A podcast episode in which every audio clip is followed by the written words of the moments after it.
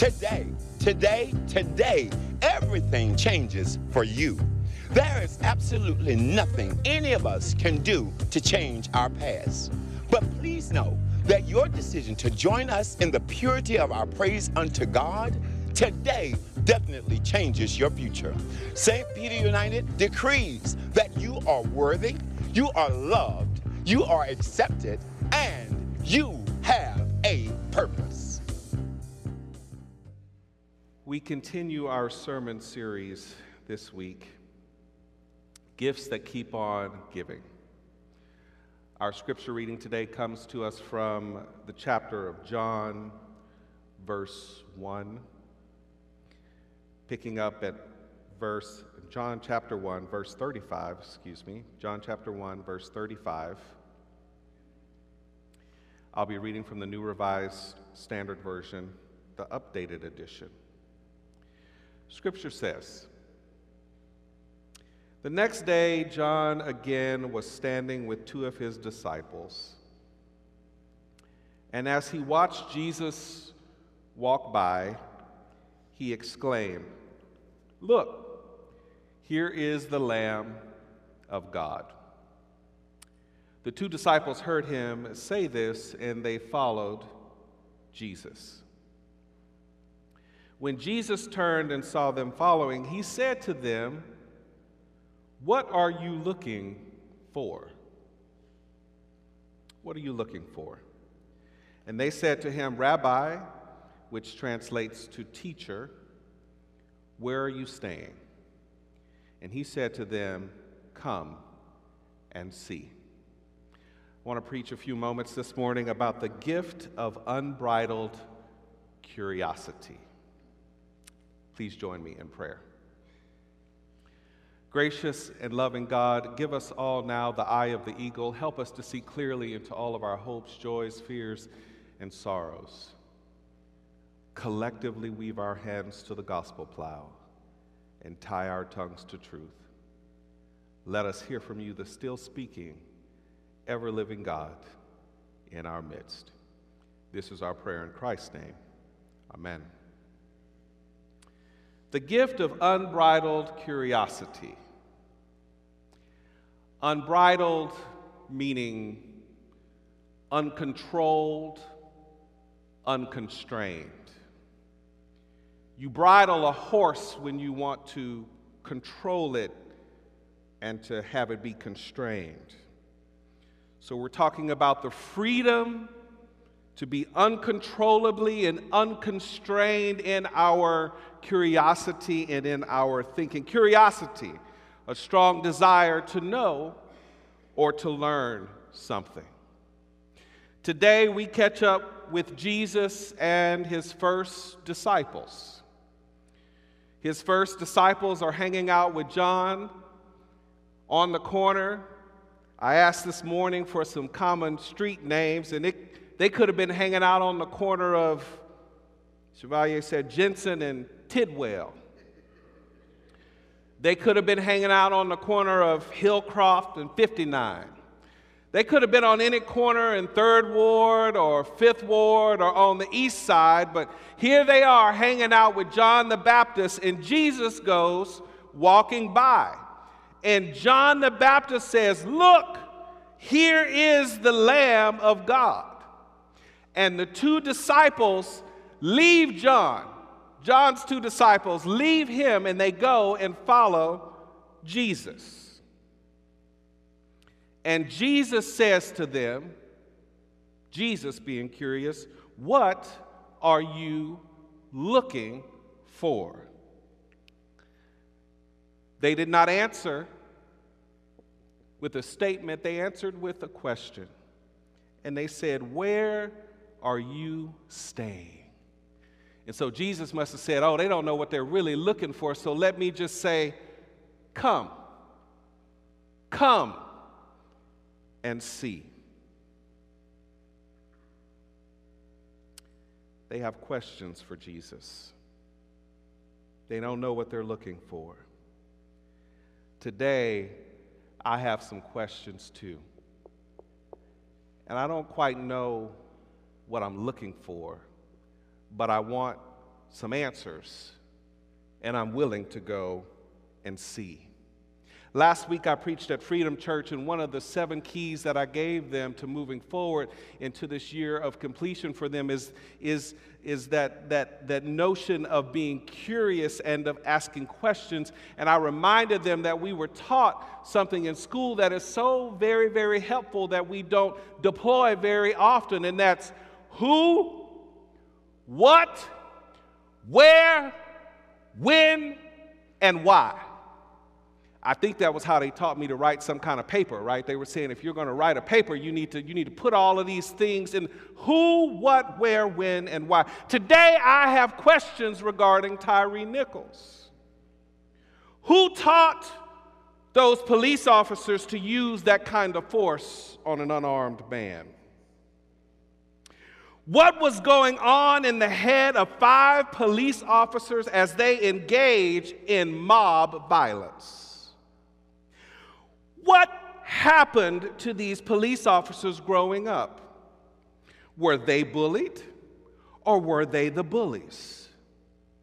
What kind of complex and psychology goes into the head and the mind of people who have decided that because they are wearing a badge and are operating as an arm of the state, that they have the right to destroy a life?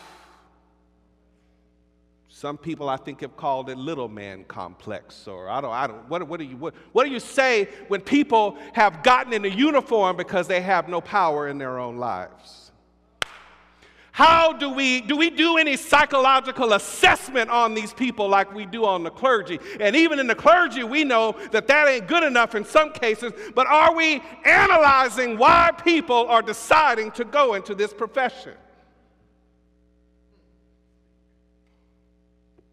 Where were all the people that live in the houses near the intersection where he was murdered? Were they inside scared because if they spoke up, they feared the same thing would happen to them? When did he know he was a dead man? Was it when he saw the flashing lights in his rearview mirror? Or was it when the police were walking up to the car? Or when they asked him to get out of the car? When did he know he was a dead man? Why? Why does nothing change? Why do we keep electing people who are more interested in saving their own lives and building their pocketbooks instead of defending and standing up for justice of their constituents? James Cone said, reflecting on the work of Reinhold Niebuhr in Moral Man and Immoral Society, he said that groups are notoriously selfish and have limited capacity to step outside of their interests and see the world from another group's standpoint. The will to survive is stronger and so strong that it transmutes easily into the will to power. So, in other words, the need to survive, the need to get through life, the need to thrive often turns into the need to have power. He goes on to say groups use both religion and reason to advance their own interests and to find it nearly impossible to feel the pain of others as vividly as they do their own. And my concern is that this morning I'm probably one of a handful of preachers within a one mile radius that has decided to say something about what happened. Jesus says to the disciples, Come and see.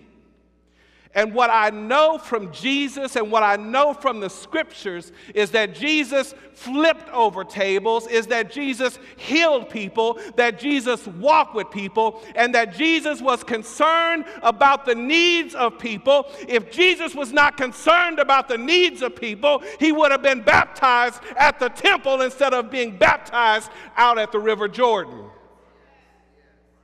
Jesus was not about going with the status quo. It is so time for us to stand up for a gospel that is about saving lives and not just about saving souls. We all want to have prosperity. We all want to have peace. We all want to rise in this life. But it is of no good if every time you see flashing lights, you worry that this is the last time that you'll breathe.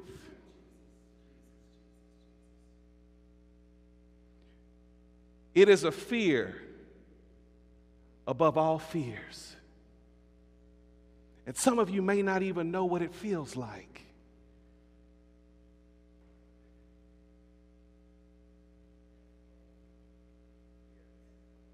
Because you don't know why they're pulling you over.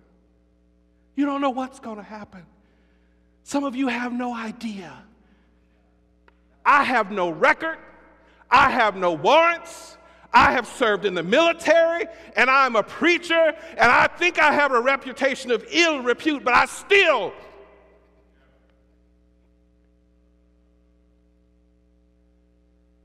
because I don't know. I don't know. I have more questions. What would make two seniors in a matter of seven days? Pick up a gun and go into places where people that look like them and are struggling like them decide to shoot up the place. It has now gone beyond just racial violence, it's now internalized.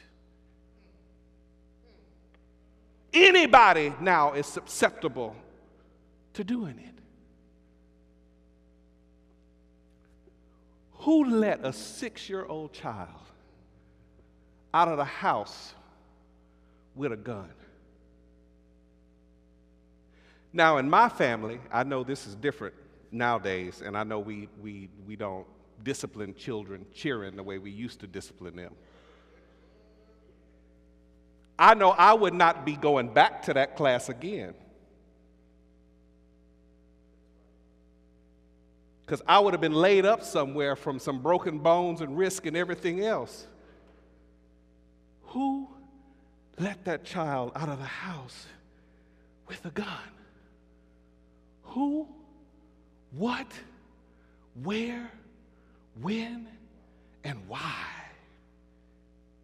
We don't ask any questions about poverty, who benefits from it why does it exist?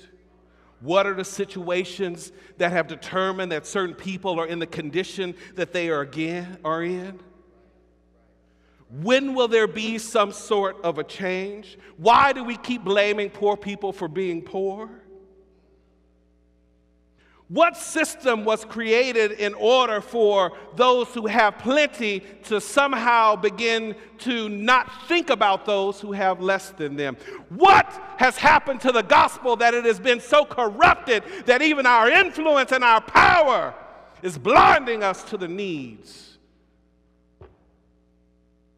of those who are crossing a border illegally to get into a country that has deprived their country of wealth? They wouldn't be coming here had we not have been spending time doing stuff elsewhere we should have been doing right here at home. You can get rid of a terrorist across the ocean, but you can't get rid of a cartel in your backyard. Something is wrong. Who has sanctioned it? Why is it sanctioned? And why is it okay here? Monica Coleman, a great process theologian, she says that God is with us in the midst of all of these things. And we've grown up with a theology and an understanding of God that makes us say, God, please fix this. God, please help me. God, please come now. Even, even in some of our songs, when we're saying, God, I want to be where you are. But see, I've, I've rewritten the theology behind the song in my mind. When I'm singing, God, I want to be where you are, it is motivating me to work towards what God desires here on earth. I don't have to wait on heaven. God is here now.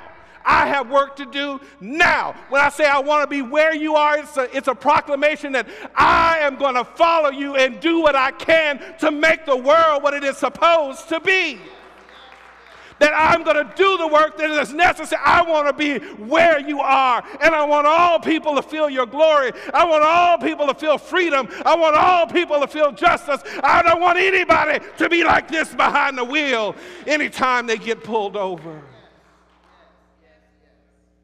I want to be where you are. Is God now, God present now, not later. Monica Coleman says, God is present. And so, if we can tap in in our suffering and in our pain, if we can tap into opportunities now that are present for us, but we cannot find the opportunities without asking the right questions. We've been left asking the wrong questions. Last night, I got to thinking about the idea of what does it mean to journey through this life and go through this life and what does it mean to have all these questions in, in, my, in, in our lives and, and the imagery of because i was like god give me i need like what is something that is familiar to all of us and that we connect to and i thought about the Wiz and well, some of you know The Wiz, some of you don't. So I'll say The Wiz and The Wizard of Oz. That way, that, that should cover everybody. Everybody, everybody's seen The Wizard of Oz, and, and most of us have seen The Wiz. And it got me thinking about Dorothy being on her quest. And as she's going on her quest to find herself, she runs across the scarecrow. And she asks questions like, Who are you? What do you want? Where do you want to go? And why? Then she runs across the Tin Man. She asks the same questions. Then she runs across the lion. She asks the same questions. It is her questions that allow them to, I got to do this again, ease on down the road and follow the yellow brick road. Am I being bilingual enough this morning? It, it is her questions that allowed her to ease on down the road and to follow the yellow brick road. Without her asking questions, she could not move through her quest. And so today it is incumbent upon us, not just in our personal life, but also in our political life and in our communal life, to start asking questions. Part of your suffering is not just because you don't have it right up here, it's also because it has been rigged so that your particular situation you can't break out of.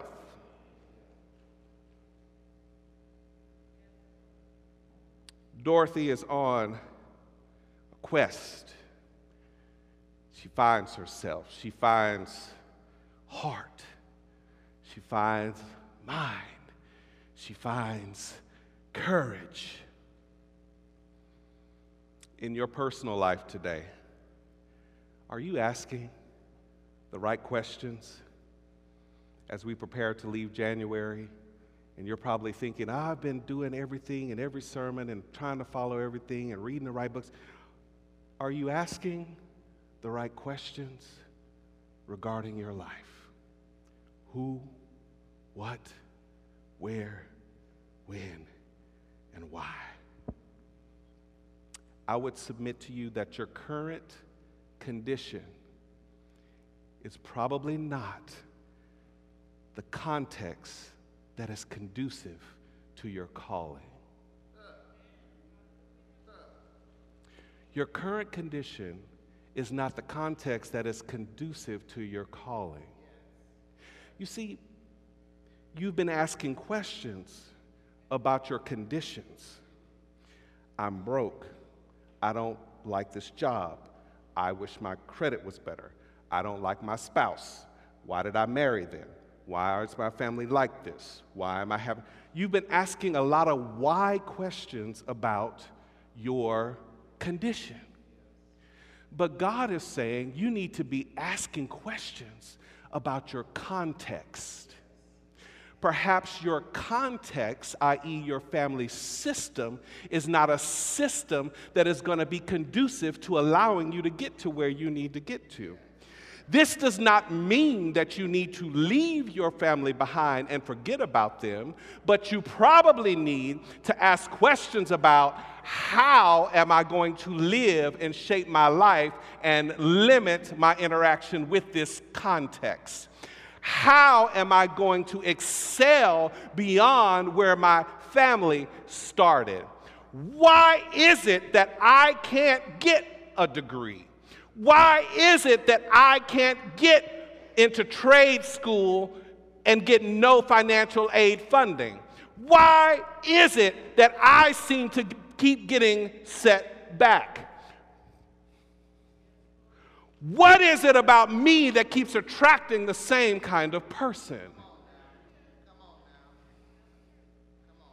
What is it about the place that I frequent that keeps getting me into situations where I wake up next to somebody and wonder how did this happen?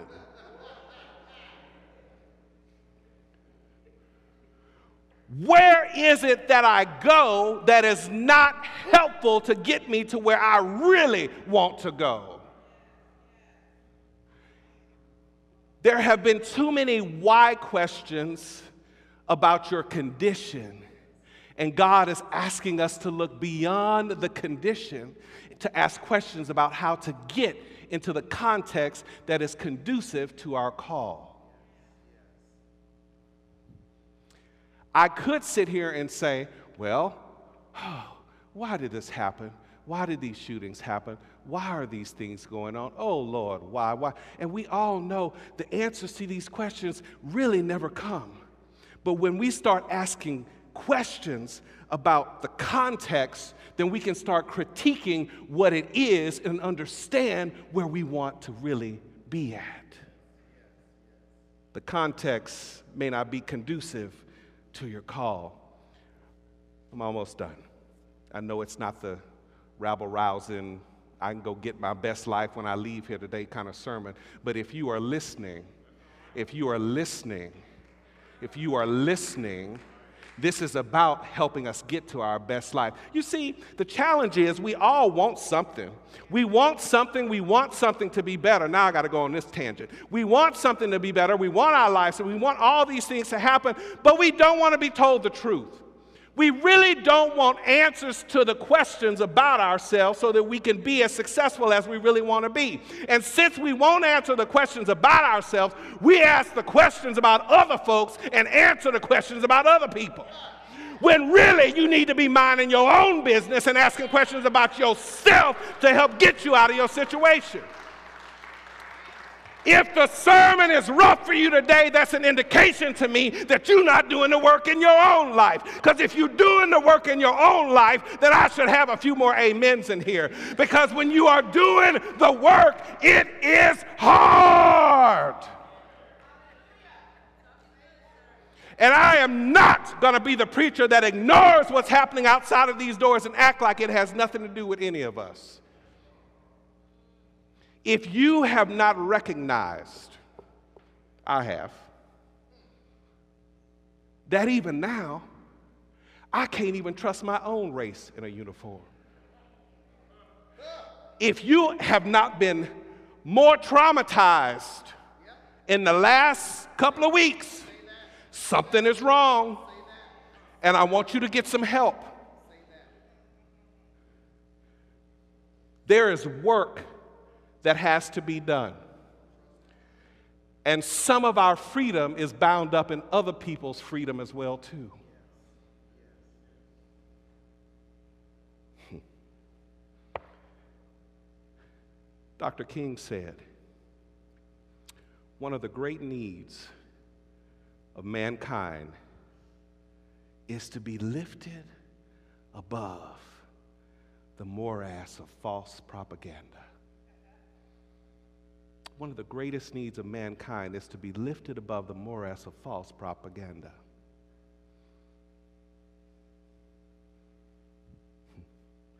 What false propaganda exists? Well, why is it that it's only black people or people with dark skin that are in the textbook next to the paragraph regarding crime?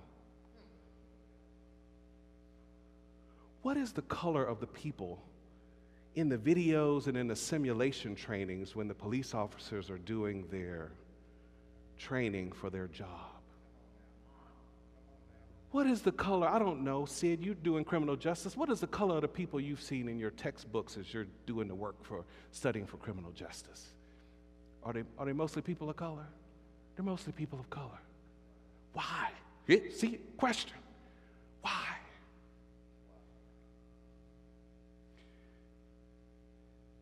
The problem with the way it is set is that it is false propaganda. It's fascinating to me that we want to now ban black history in schools and ban anything that has to do with the LGBTQ community. Yet we want to leave in that crime is something that is associated with black people.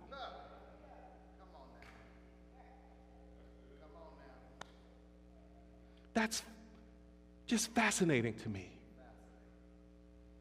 Why is it why is it a problem? Why is this why is it because we've gotten too far. God is moving us to a place that is beyond a racial construct, that is beyond all of these earthly identities, and it is well known in the science and the numbers that this is where we are headed. And now, folks are acting out. And somebody who I shall not name just ripped the band aid off of what was already underneath the hood. One of the great needs of mankind is to be lifted above the morass of false propaganda. What false propaganda do you believe about yourself? I know it's hard because when you look on TV, you see nothing but black people who are committing the crime. So it is easy for you to internalize within you that because of your skin color that you may feel as though you're constantly a criminal and that they are out to get you. But that is false propaganda.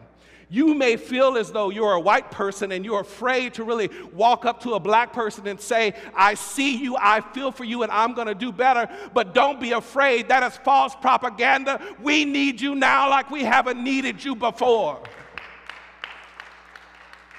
There may be false propaganda that you're hearing that you'll never be any better, you'll never do any better, you can't reach your calling, you can't reach your destiny, but that is false propaganda.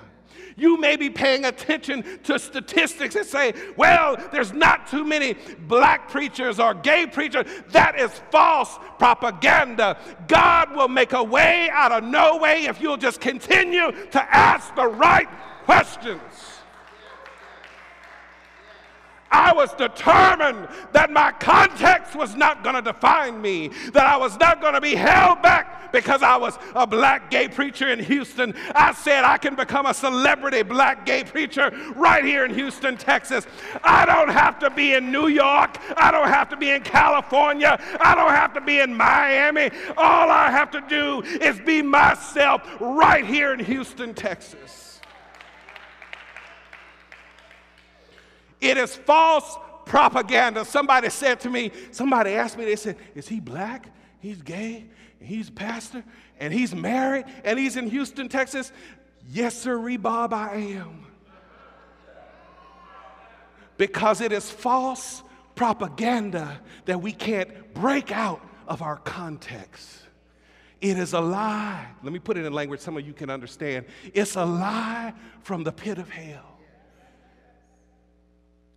you can go beyond your context. I know, I know that we don't want to ask the tough questions. We don't want to stick our nose where it, well, yes, we do. Want to stick our nose where it don't belong. we need to be sticking our nose where it does belong. And that's in the business of the sovereignty of God. Because in the sovereignty of God, everybody has freedom. Everybody has freedom, everybody has liberty, and nobody is trying to infringe on anybody else's liberty and freedom. See, that's a good question to ask. What does freedom mean to you? Because clearly, to some people, freedom is about them being free and not you being free. What does power mean to you? Because to some people, it's about them having power and you not having power. I am, I know I'm on several tangents this morning. I, y'all are just gonna have to bear with me. But it just, it just, like, it's like we're in the 1800s. We're now banning books. We might as well take the books outside the school and set them on fire. This is like the 1800s. We just might as well take books off the shelf and set them on fire in the middle of the parking lot. We're just sophisticated now. We ban them.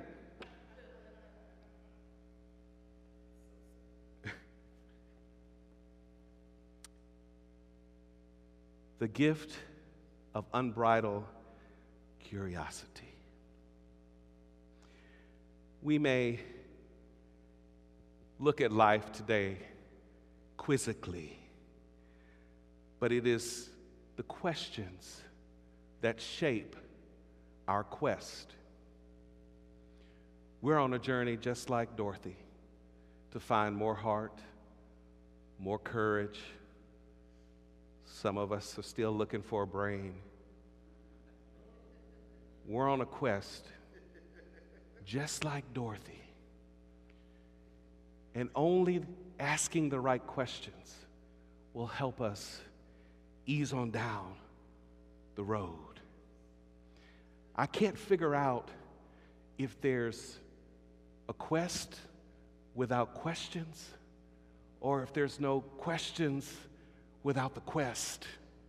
I can't figure out which one it is because quest, you know, it's in both words. I can't figure out if it's if it's the quest itself that brings the questions or is it the questions that brings the quest but i do know that there is no easing on down the road without questions to move us down the road and along the way you can be quizzical all you want but questions are quintessential to your quest you can be quixotic all you want, but questions are quintessential to your quest. You can be as fast as quicksilver, but questions are quintessential to your quest. You may think that you are one in quintillion and you're so special that you don't have to worry about it, but questions are still quintessential to your quest. You may think you're full of quirkiness, and none of this stuff applies to you. But I'm here to remind you that questions are still quintessential to your quest. It is time for some of us to become the quiz master. You know, you used to get afraid in school when they would say pop quiz. You need to show up in your life and start saying, I got a pop quiz today for y'all. I got a pop quiz for my life today. Who, what, where, when, and why? Where am I going? When am I going to get there? How am I going to get there? Who should I know? It is time to become a quiz master master in your own life. Don't just let life happen to you. In the community and in your life, become the quiz master. It's your life. And we are living this life collectively. It's time for us to ask on the micro, the macro level who, what, where, when, and why. Because it is the questions that will get us through this quest together. And even when we don't have the answers, at least, at least we have each other. We have each other. Jesus is called Emmanuel, God with us. Perhaps we need to understand that God is with us still today in you, in you, in you, in you, in you. For me, you are God with me together. we move through this. And I believe that if we ask the right questions, we will see the glory of God in our generation. We will see the glory of God in our generation. I also know that we have to work for a future that we just might not see together, but we have to leave it better than when we found it. Amen? Amen. Thank you.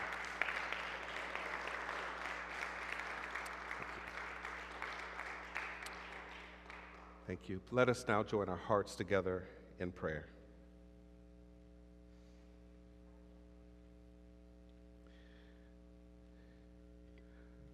Amazing God, God of grace, God of justice, God of peace, God of hope.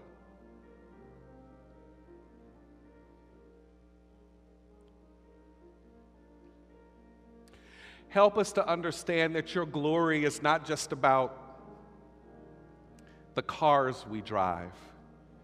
It's not just about the homes we live in. It's not about the, just about the clothes that we wear. It's not about the cologne we wear. It's not about if we're in fashion or not in fashion, but that your glory is about your sovereignty. It's about a place in which everybody can say, We are so glad to be here, God, with where you are. A place in which we are free, a place in which we are whole.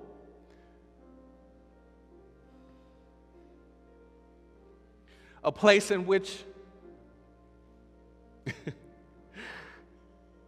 we'll finally be able to say, All lives matter.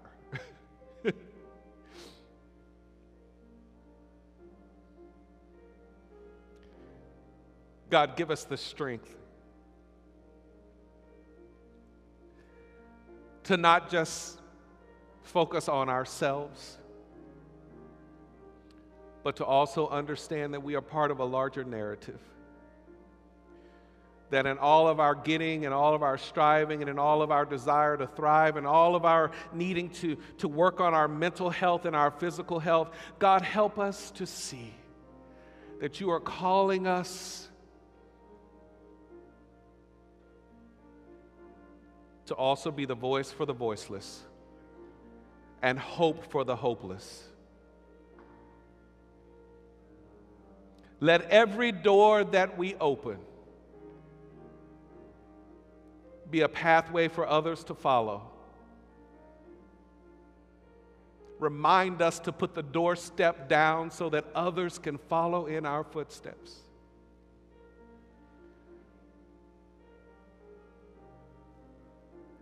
God, when the disciples were following Jesus, Jesus said to them to come and see. Today, God, we hear Jesus' invitation clearly. We're going to go and we will see. We will see your glory, your justice, and your peace.